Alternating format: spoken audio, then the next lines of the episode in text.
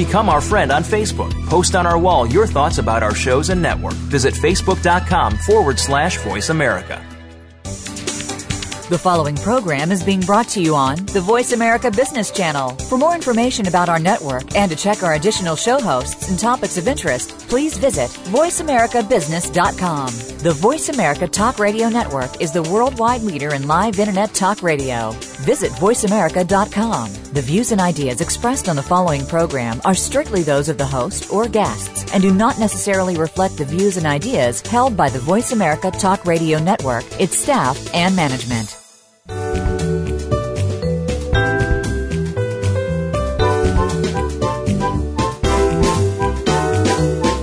Are you ready for operational excellence?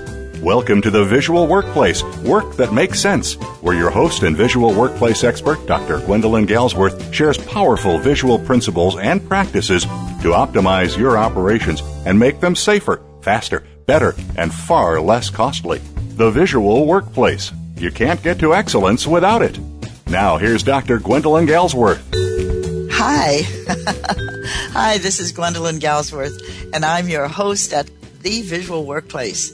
The Visual Workplace, our weekly radio show, where we explore and celebrate the principles and practices, concepts and tools, methods and strategies, people and results of learning about and implementing workplace visuality. Letting the workplace speak.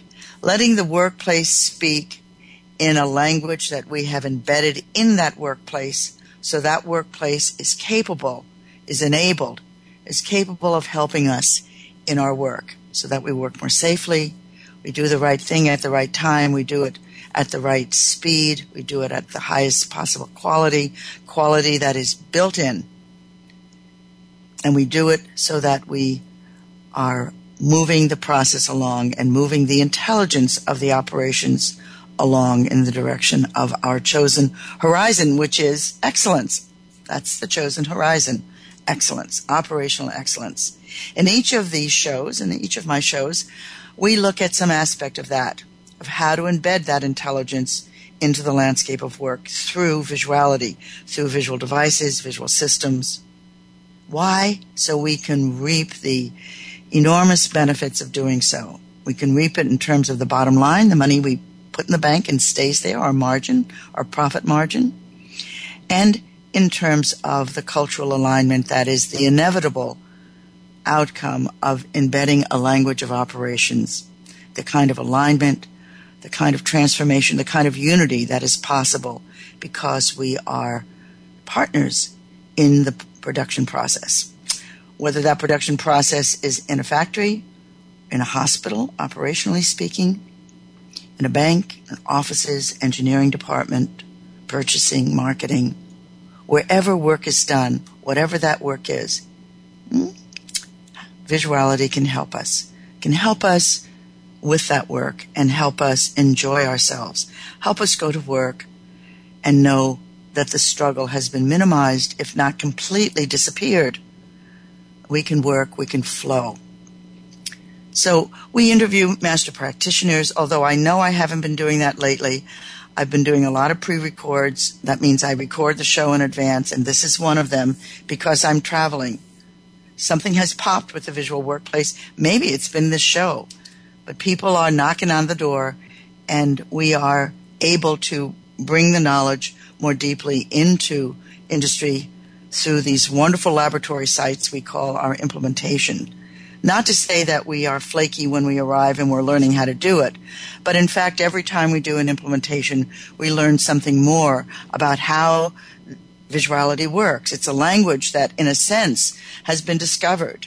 I've had the honor and pleasure of discovering the principles of that language over the last 30 years. And the principles govern, they're kind of like the syntax. How do you use the language? And how do you write a careful operational procedures with it, but visually speaking, and how do you become poetic and write really works of art on the face of the production floor? How do people express themselves? You know, see if I can reach my book. I can't.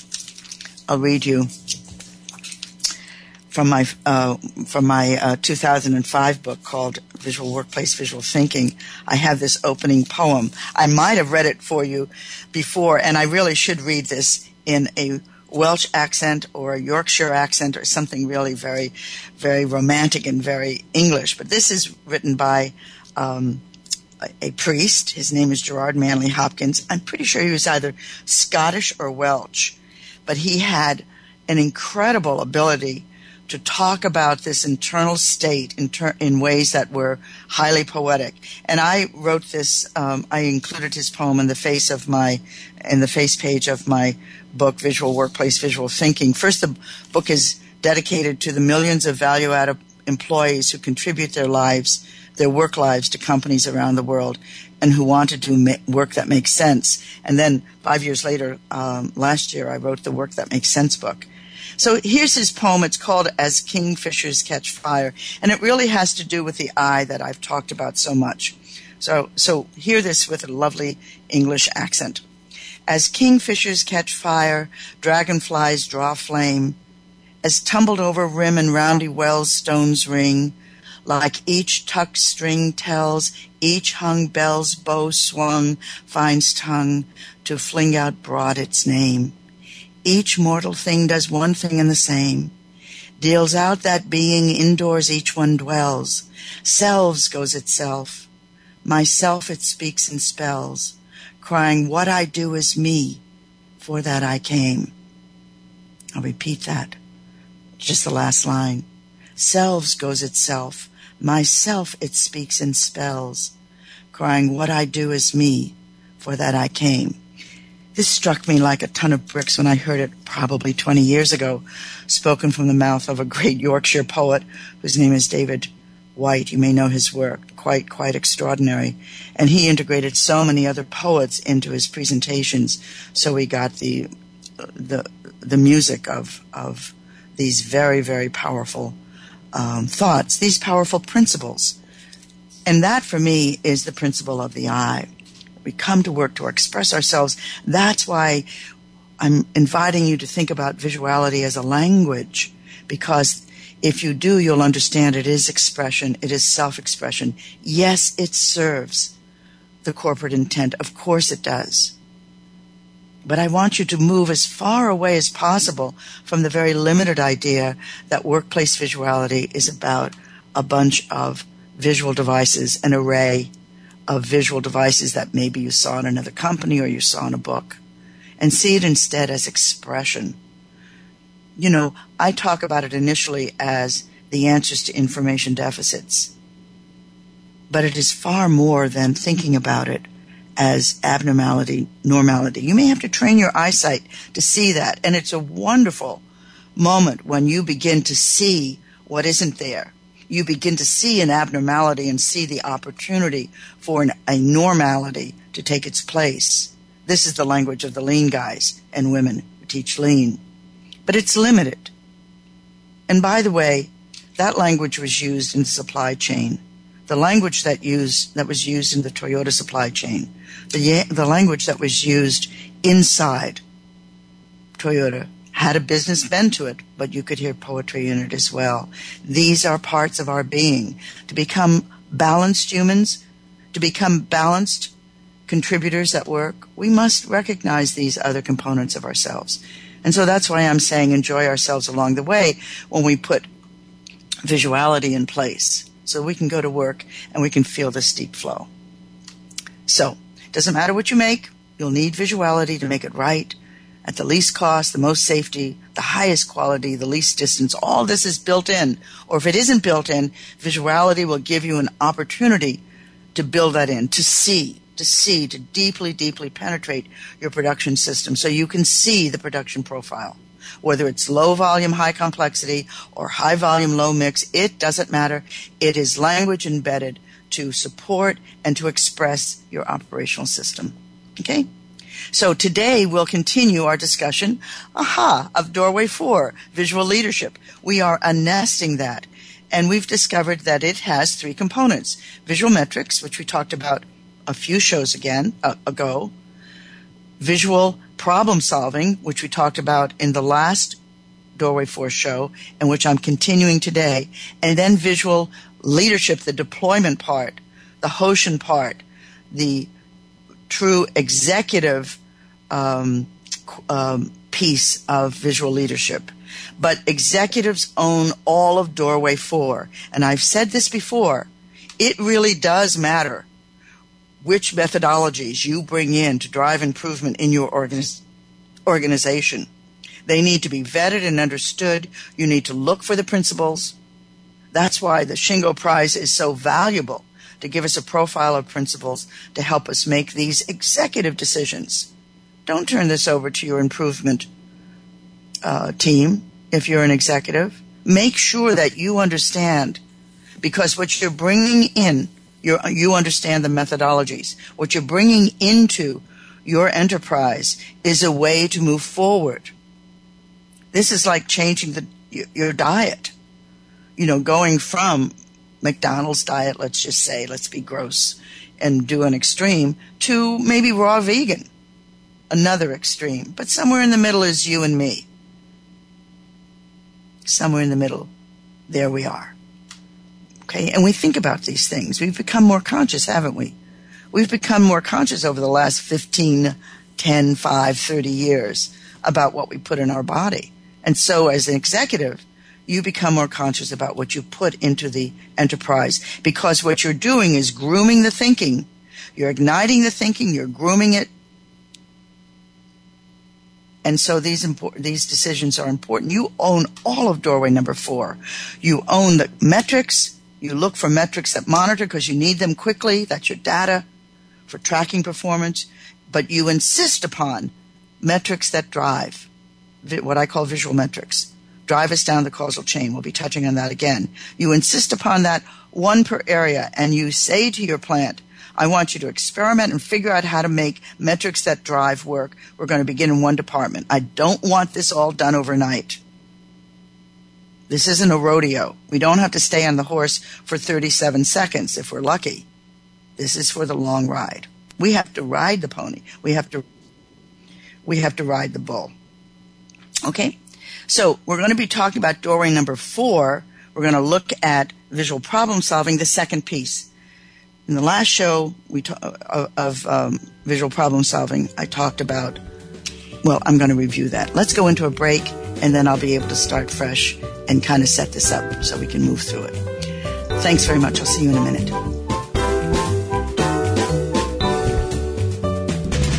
We're always talking business. Talk to an expert. Call now, toll free, 866-472-5790. That's 866-472-5790. Voice America Business Network. Are you ready to bring the power of the visual workplace to your company? Gwendolyn Galsworth, visual workplace expert and award-winning author, is available to help you harness and maximize that power. With nearly 30 years of hands-on experience, Dr. Galsworth shows you how through in-house seminars, site assessments, total company conversions, keynotes, coaching, and consulting. Learn about visuality through our books, DVDs, on-demand webinars, Visual Edge learning packages, and a host of other teaching materials. Enroll in the Visual Lean Institute and get trained and licensed as an instructor or QMI affiliate in any of our 9 core visual workplace courses.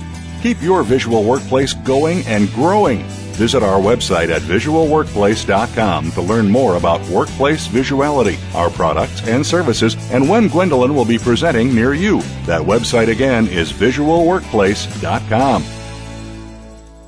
If you are looking for both an inside and insightful look at what you're not seeing in media coverage of today's legal, business, and policy battles, tune into In the Court of Public Opinion with host Jim Haggerty. What happens in the public arena affects us all. Whether you're following the latest high-profile court case, corporate crisis, or are just interested in government and policy, be sure to tune in every Tuesday at 12 noon Eastern Time, 9 a.m. Pacific on the Voice America Business Channel. The witnesses are ready and the jury seated. So join us for our next session, In the Court of Public Opinion.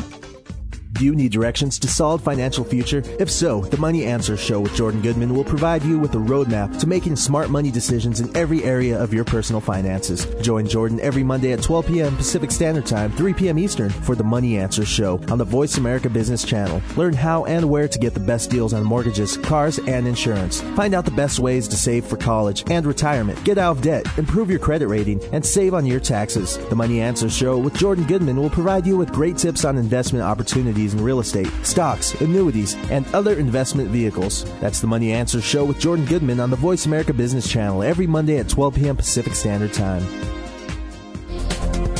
The business community's first choice in Internet Talk Radio, Voice America Business Network.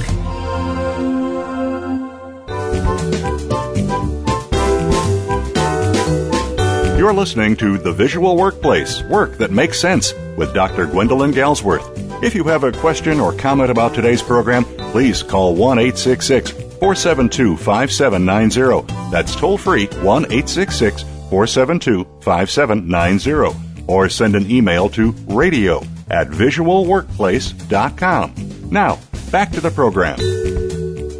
Hi, it's Gwendolyn again, and here we are at the Visual Workplace. Today we are continuing our discussion of Doorway 4, Visual Problem Solving. We're doing the second piece of that.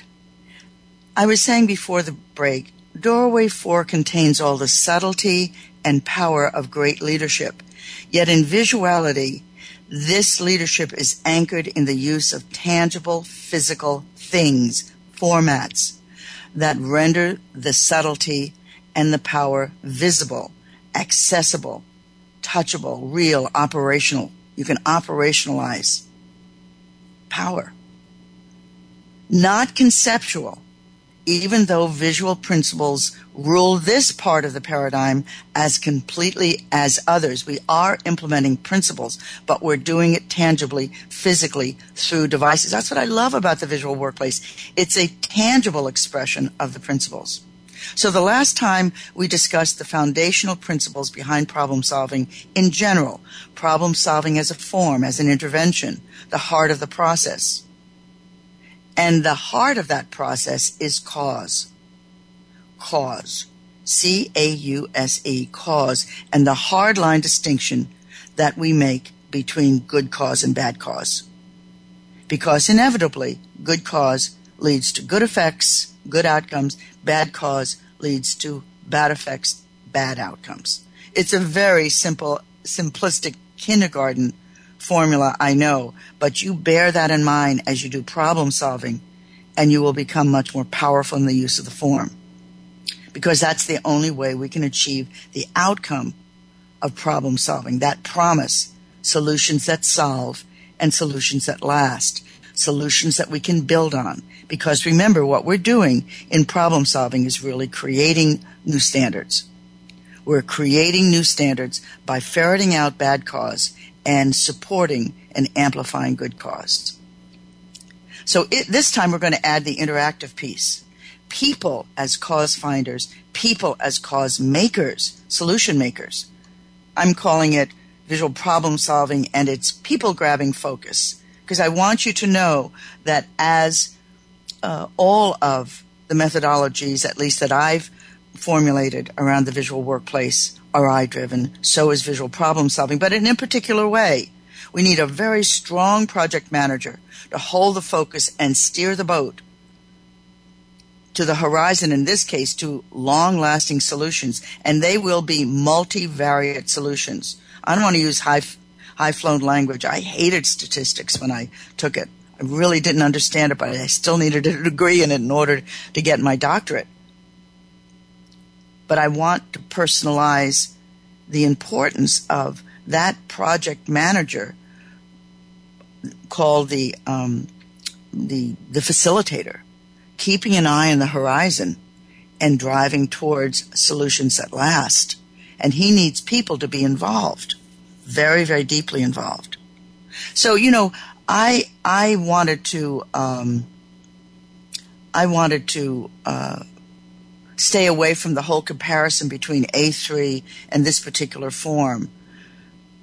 Maybe you've figured out a way to use A3 to go after chronic costly problems it is a very, very good form for a kind of immediate solution. And we need that on our shop floor. We cannot wait for the elegance and subtlety and power of complete problem solving. Some little boats are drowning, you know, they're going down. And it's very, very helpful. It gets a lot of people involved in a different way. So we're not trying to compare the two in terms of competition, but rather to know that I believe you need both. The adaptation that I'm using for this is work that I did in the 1980s with Ryuji Fukuda when he made an amplification, a kind of an adaptation of Ishikawa's fishbone diagram.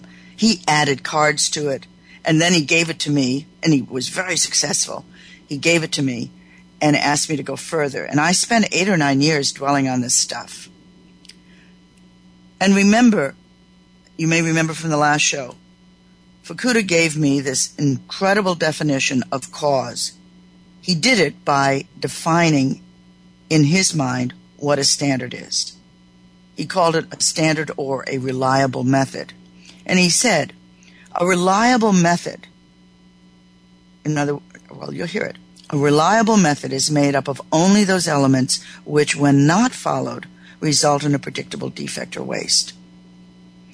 It is incredibly brilliant.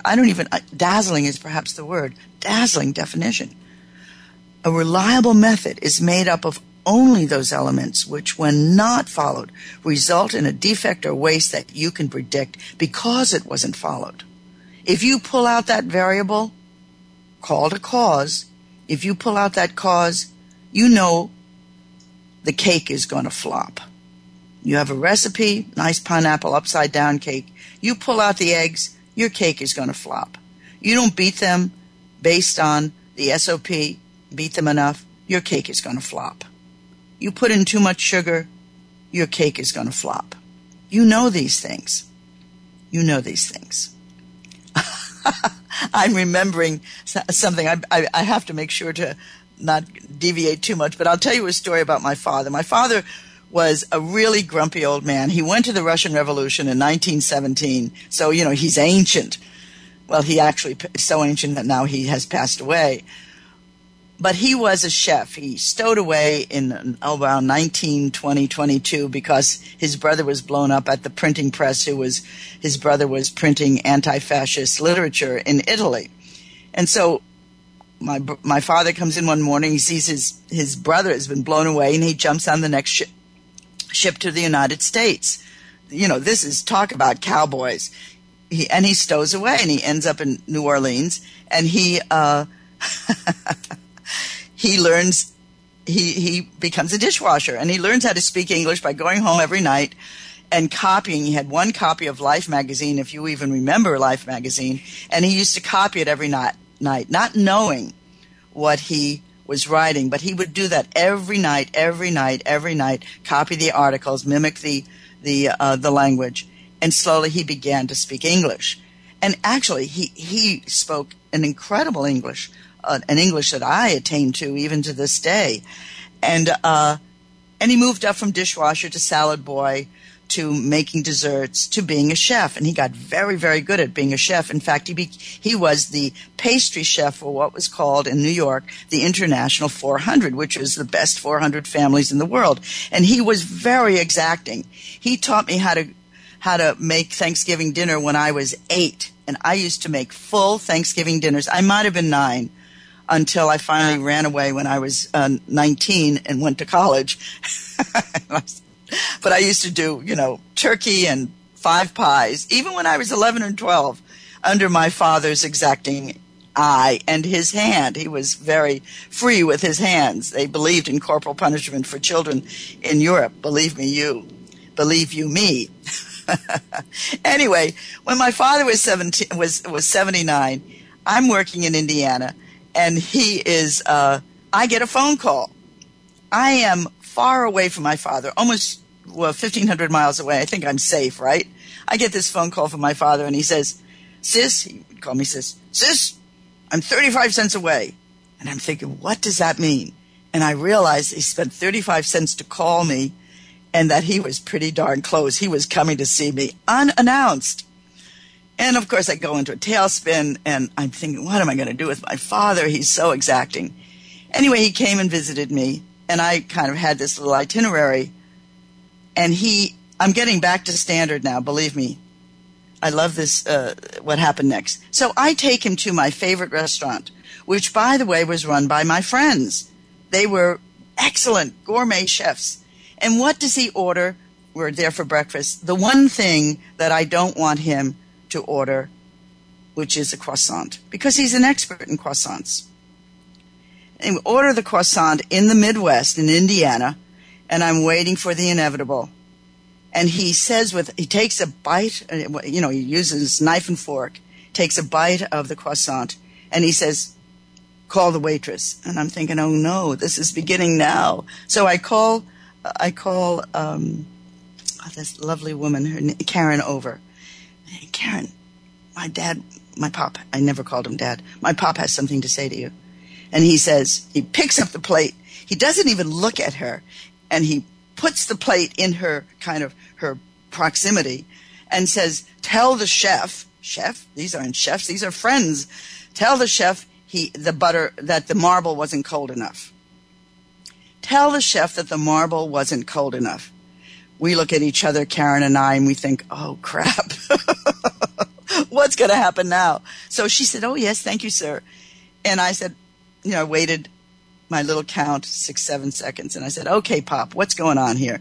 And he said, don't you understand? And, of course, I knew whenever my father said, don't you understand, that I would never understand. He said, unless the marble is cold enough, the butter melts too soon when you're making croissant, when you're doing the millefeuille, which is 1,000 layers of pastry. The butter melts too soon, and you get grease. You get grease. And he took his thumb, and you get grease. You get grease on the roof of your mouth. And every time I think of Fukuda's definition, I think of my father finding the one isolated variable, the one cause that created grease on the roof of his mouth. A standard is made up of only those elements which, when not followed, result in a predictable defect or waste. That one element, the marble wasn't cold enough to hold the butter cold enough to be able to slip through the dough and be placed in the oven. And that was what was wrong. That's what created the defect, which was a greasy croissant. So when we're talking about problem solving, we have to be talking about creating better standards. That's the elegance of it. And that's the long-term benefit of illuminating cause. Creating a great metric that illuminates cause that you can segment into knowable parts. I don't want to sound geeky to you, but this is the pleasure of problem solving, to go into it with this kind of incision, you know, to look for these. So we segregate cause. If we're measuring defects, we segregate the number into maybe product type. Model A, we had 4 defects related to Model A, 5 Model B, 1 for Model R, or we segment by cause. We look at the kind of defect. Not exactly by cause, but maybe by it's a misshapen part, or it's a cosmetic scratch. We count that. Or we segment by workstation or by person if the trust is high. We answer the question, what's in that number? We don't just put a dot in the graph, but we explode it. So we can see, so we can illuminate cause. So this is what we set up on this format that we call either CEDAC, cause and effect diagram, with the addition of cards, or my version of it, which is called scoreboarding, which is, I think, has a little bit more space in it and a little bit more flexibility. And then we invite people. So I'm going to set up the diagram in your mind so you can see this. And we're talking about a board that's probably 3 by 4 feet or 5 by 7, but it's a big, big space to enable us to manipulate these variables and understand what the heck is going on, because there's no such thing as a silver bullet. There's no single cause. There are so few organizations where silver bullets have any relevance. You have to be, you know, amongst the top 10 companies of the world to have that level of control. All of it is pretty much soup. So we're going to continue this after the break. Thank you very much. I hope that you're enjoying our conversation today.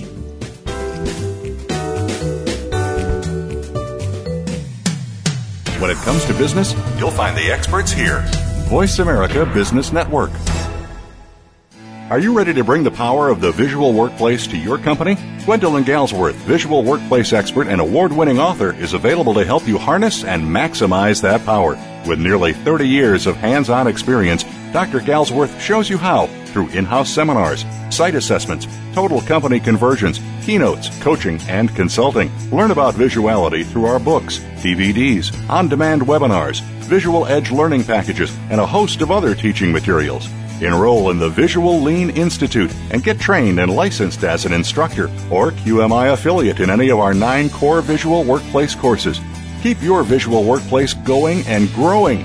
Visit our website at visualworkplace.com to learn more about workplace visuality, our products and services, and when Gwendolyn will be presenting near you. That website again is visualworkplace.com. To perform at your maximum potential, you need to have all aspects of your life working properly. On Mind, Brain, and Body, Dr. Michael John Kell will bring you honest, open discussions concerning your physical, mental, and financial health. If you're ready to find purpose and meaning in your life, tune in to Mind, Brain, and Body every Friday at 8 a.m. Pacific. Mind, Brain, and Body on Voice America Health and Wellness. Radio dedicated to your health, wealth, wisdom, and purpose. Are you a business innovator, or are you just sitting on the sidelines? Tune in every week for Coffee Break with Game Changers, presented by SAP. Host Bonnie D. Graham talks to a cross-section of the movers and shakers who are leading by example. They will share best practices and innovative ideas to keep you thinking and moving along with the best. Join us for Coffee Break with Game Changers, presented by SAP, Wednesday mornings at 11 a.m. Eastern Time, 8 a.m. Pacific Time on the Voice America Business Channel. The business community's first choice in Internet Talk Radio, Voice America Business Network.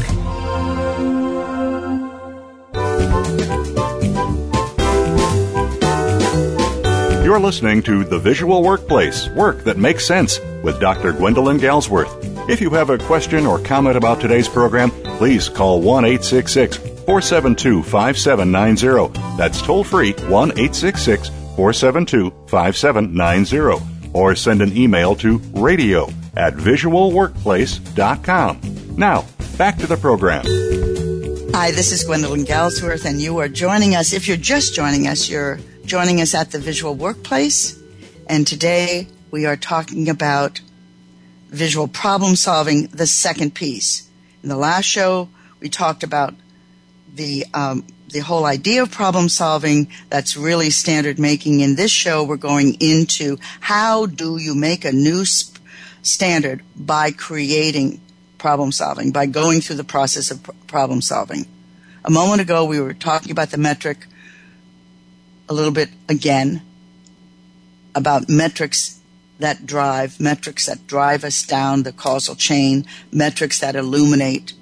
They tell us these metrics at the beginning will tell us the history of the problem. And that's usually in KPIs. It's usually done in the voice of your boss. You know, we've had 9% defect increase in the last 3 months or the last month. So you've got that part, and it's over there on the left. Over on the right, the far right, where the future is, the far horizon, you have these metrics that drive. And they're going to tell you how the problem condition is behaving while you're working on a solution. And these metrics that illuminate, they're like a vector force. They have force and direction. Kabam! They illuminate. So we go after them. And we hunt down causes. And the way that one of the things is we hunt down causes and either put them out of their misery or we reform them into upstanding citizens and contributors. Right? I mean, I get involved here with this. And what we want to do is bring people. I mean, I enjoy it, and I'm thinking other people enjoy it too, and they do. So we make the diagram, this board, open to bring people powerfully into the process. and their role is pivotal. They are the cause finders and then the cause changers. So we invite people in, people who either receive the problem, cause the problem, or have the technical expertise to address the problem, help it along. Everyone sits around this board facing it with the historic measure on the left, the past, the driving measure on the right, the future, segmented into meaningful chunks. And in the middle is a great space that has a kind of upright structure to it. It's got lines going up and down, maybe. It's called spines. It's the fishbone, but not slanted. And each of these spines has a card. I use pink cards, a pink card that focuses us on a particular area instead of staying within the man, material, machine, method thing. It makes it more local. The voice is local. It'll be like the CNC 7 for machine, or it'll be like people will be purchasing and maybe assemblers and maybe engineering. Okay, it can be more granular than that. And we sometimes ask guests in. There's going to be a core group who stay with the problem, and there's going to be people who come in as guests. So these people who come and sit around the table to begin with, their first job is to describe the problem, but in detail. And we do this through sticky notes, through cards. And they're usually of a color, let's say yellow, so that we have a tangible, portable information consistent with the principles of visuality. We have segmented information. We ask people to describe their experience of the problem. How does the problem behave? Tell us what you notice. Oh, well, this, oh, well, that. And we stay away from any thought of solutions. This is the brainstorming piece, but it isn't brainstorming for solutions. It's brainstorming for a very dense description of cause. Everyone writes up these little yellow posties or sticky notes or post-its. What are they called? Yeah, post-its. Little yellow cards, cause and effect diagram with the addition of cards. You can call them fact cards or cause cards. Either will do.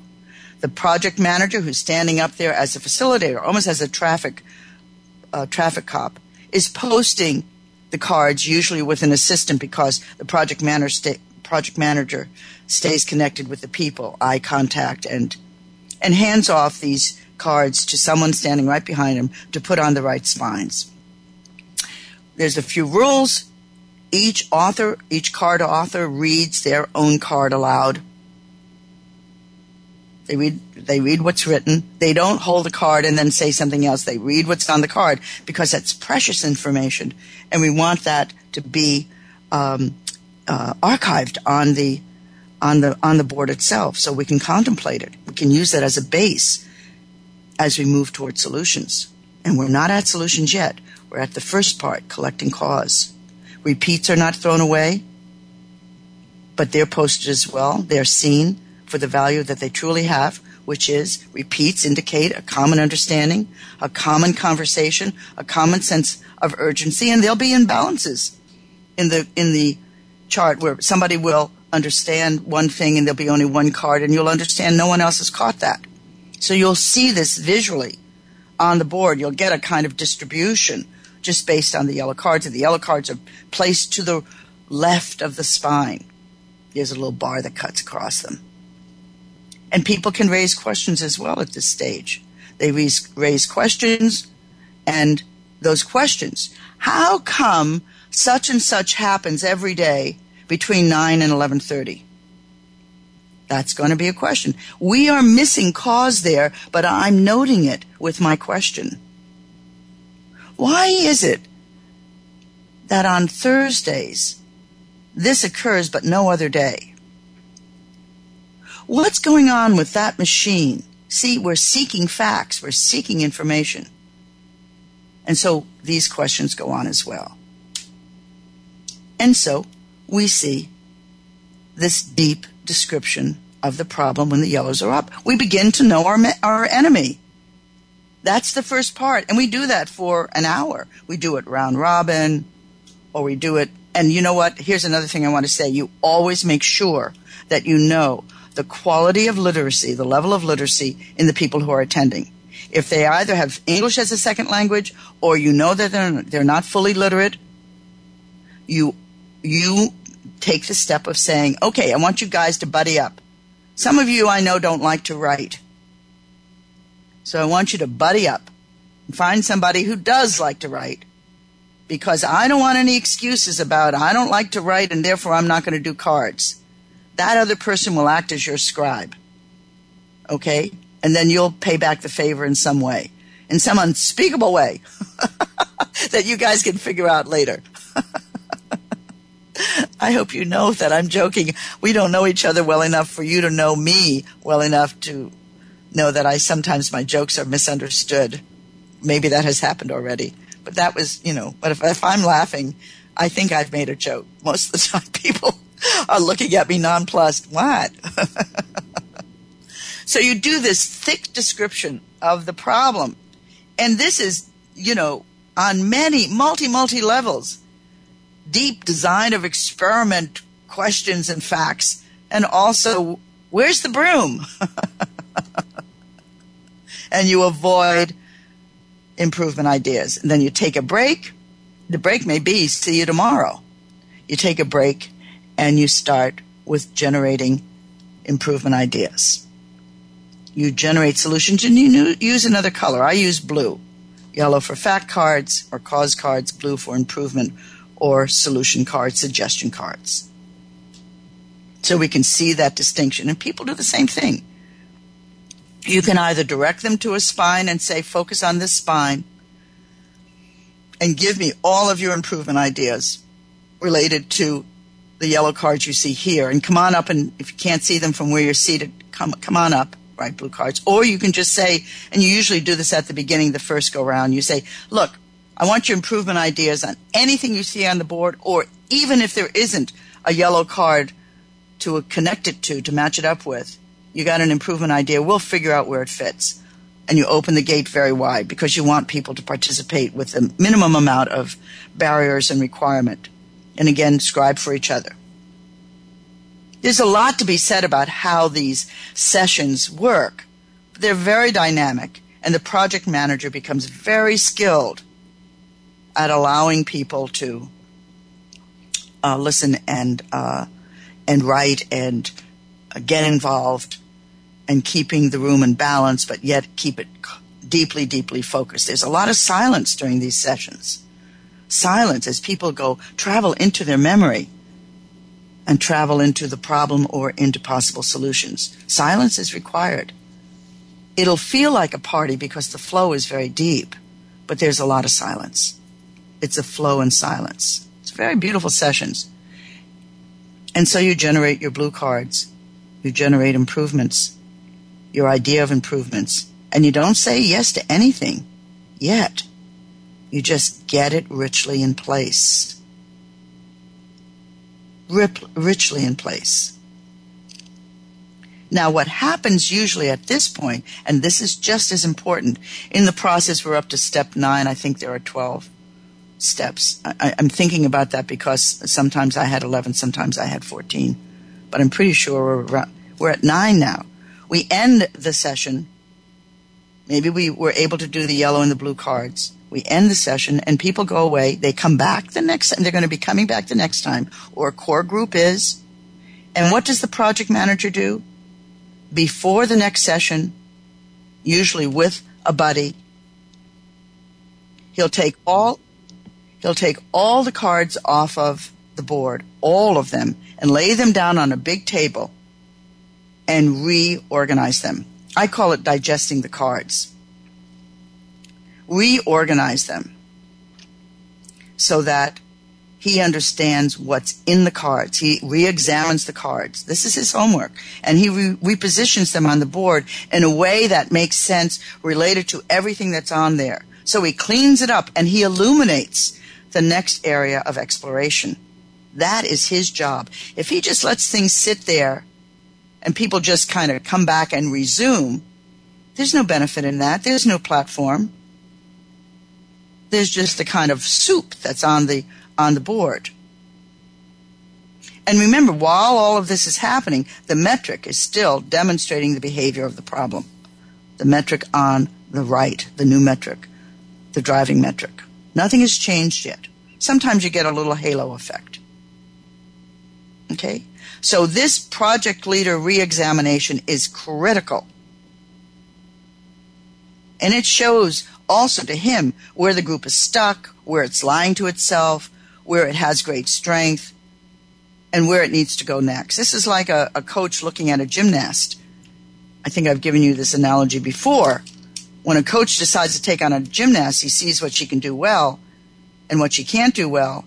And then when he begins to work with her, he says, okay, you can do the horse well, the parallel bars well, and you're not going to be doing them again. You're going to focus on the beam, and you're going to focus on something else that I don't even know the name of. He goes where the strength isn't, or he may choose to go where the strength is. But that's the nature of this project leader. Very intelligent involvement.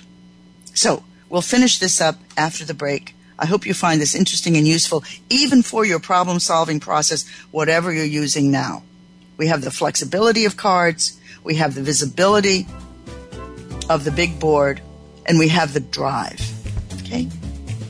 Talk to you in a minute.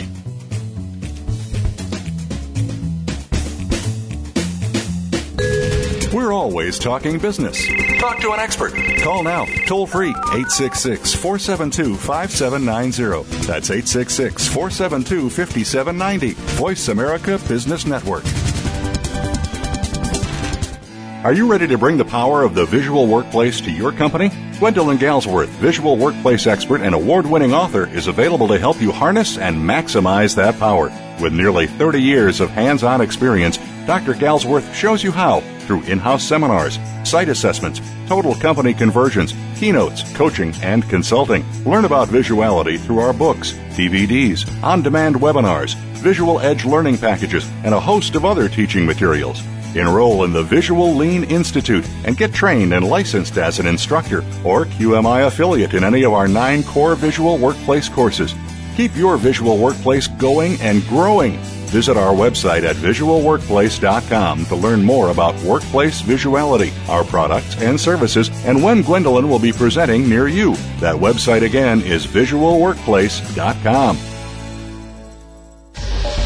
Get the news on our shows and other happenings by following us on Twitter. Find us at VoiceAmericaTRN or twitter.com/VoiceAmericaTRN.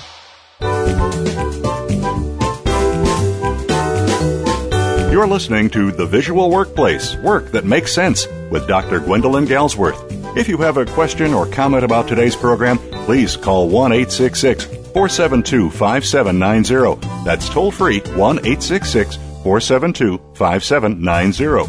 Or send an email to radio@visualworkplace.com. Now, back to the program.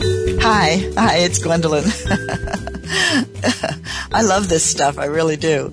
We're here at the Visual Workplace. Sounds like a little corner coffee shop, soda place.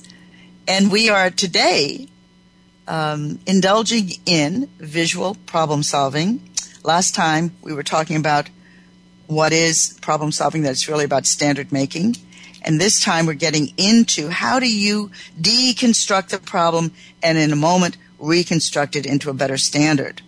Because so I'm going to continue, each of those cause cards and each of those improvement ideas, those blue cards, are a component of the standard that isn't working or the new standard that's evolving. And so between sessions, the project leader reexamines his or her cards, has a buddy there, works it out, gets it all kind of relayed out, puts it back on the board. And usually these boards are, they can be packing cardboard. They're hinged in the middle so that you can fold it up and all the cards stay in place. You use a little bit of removable tape, transparent tape, to hold the cards in place. And you walk off to your next session. Big old board, you lean it up against a wall. There's something to hold it up, 2 flip charts or whatever. And you begin to say, okay, I've digested the board. It looks like this. And then you will bring in, if you're project leader, you usually bring in, we're going to focus on this area and that area. okay? And I want us to drive deep. Let's go for solutions. And so the project leader is in a leadership position driving towards the horizon. The facilitation is much more powerful than just how do I stay in touch with the group and keep everybody, keep the gate open and make sure that the human process is high. This is driving towards a solution, driving towards a new standard. And that's what happens next. So they work on that, and they might work on the blue cards, the solution cards, very, very deeply until they have enough of a description to understand how to get a solution in place. But also, the project leader may say, we need to go more deeply into the yellows, into the fact or the cause cards on this spine, because we're missing something here. This is an important variable. So I want you to go deeper. If you need to go out on the floor to do some examination, blah, blah, blah. It's his choice. The project leader is driving. And people get a chance to run the race with him, with her, because they're all after the same, a great new standard operating procedure, a lot of detail. And so we begin with solutions. Let's say we solutions. And the solutions go through a process that says we're going to try out this solution. There's always a target date and somebody who owns that solution who's going to shepherd it through, even though he may have lots and lots of helpers. There'll be a target date and somebody who wants to own it, and then it starts on another little sub-pathway, which is started, halfway through, finished, or halfway through, stalled, and that's also put up on a board so it's visible. The problem has to be worth this level of examination, and if it is, you will get solutions at last. My favorite example is Eric, who worked as the VP of engineering at Nauterbaum Trailers. I think his name was Eric. It might have been Hank, but I'm pretty sure it was Eric. And he and his department were issuing 78 engineering change notices per week to the shop floor. The shop floor was ready to slash his tires. And he didn't know what to do about it because it was such a complex problem, and he knew it. He didn't know where to begin. And as luck would have it, I had just taught the improvement team how to do the scoreboarding process, and we were looking for a candidate, and everyone said, Eric. And so Frank taught Eric how to do the process. I taught Frank. Frank taught Eric. I watched, and Eric began to take on this project that resulted in 3 months later, 2 per week on average. So he got control of his corner of the world. Right? And he always had this dynamic diagram that enabled him to see exactly where he was, what he was working on, what was working, what was still challenging, what was stalled, and he was able to move through a lot of easy initial solutions. And then the more complex ones, he would just stay doggedly because the board held it. You see, that's the visual part of visual problem solving. It isn't just that you can see it, that it's on a piece of paper, you can see it, but it's dynamic and you can see it change. You can see it live. That's the visual part. It drives. And the visual metrics keep chugging along, revealing, sometimes yelling, screaming, sometimes whispering, always revealing the presence of good cause and of bad. Increasingly good causes because the metric gets better. And when a bad cause happens, we develop the skill of identifying it because we understand the components of the procedure of what we call the SOP. Only those elements which, when not followed, result in a predictable defect or waste. And since I'm going to India in just 2.5 days, I'm so excited and I have so much to do before then. I want to give you an example of where this takes the intelligent organization. So my great friend in India who worked for Crompton Greaves, his name is Mohan, S. Mohan. I taught him. He taught his group. He called them his boys. He was an engineering director, and he taught the other engineers, his boys, this technique. And he went further than I could ever imagine. I thought that I went pretty far. But he went further. He said, when you create the improved standard as a final step, and by the way, the final step in my process is then to make sure you anchor those elements which when not followed result in a predictable defect or waste into the landscape of work through visual devices. So the final step in the process is the final step is to keep going, but the next to the final step is to anchor your solutions visually, to find a way for them to inhabit the workspace. But his final step, which he brilliantly added, was recreate the problem. I will not know that this problem is solved until you can recreate the problem. This is a tremendous amount of control and skill and expectation. This was his requirement for his boys. They had a great time. It gave them such a sense of victory and of being able to command the physical universe. Not quite on the level of Star Trek, but for us humans, it was really good enough. Us earthbound humans, it was very, very delicious. Remember, I began in the first problem-solving show, I think one show ago, by talking to you about Sheldall's definition of a problem. This was in 1987. They published this and had this on their walls. This was the adopted definition of a problem for this plant. And they had been using this process for 3 or 4 years. And it gave them a tremendous sense of control and ability. And their definition, if you remember, was this. A problem is anything that inconveniences anyone downstream. A problem is anything that inconveniences anyone downstream. When we talk about only those elements which were not followed, the problem becomes inconvenience. When not followed, results in a predictable defect or inconvenience. It's pretty cool, isn't it? I'd love for you to have the pleasure of this kind of an experience so that you know the depth and the scope of your intelligence, of your operational acumen, of the acuteness that you can bring to this process that you may find overwhelming right now. But I will tell you, this piece is under visual leadership, and if your executive doesn't allow it and provide you time to do it, don't even bother. That's why this is an executive component, because deep problem solving can't happen casually. It's a commitment. Oh my gosh, when Fukuda did this, he had 40 or 50, 60 of these boards running at once, all contributing to a huge corporate intent. He did this with Sony in the 1980s when they were going after the automobile sound system market, and they were up against Bose, I think it's called Bose.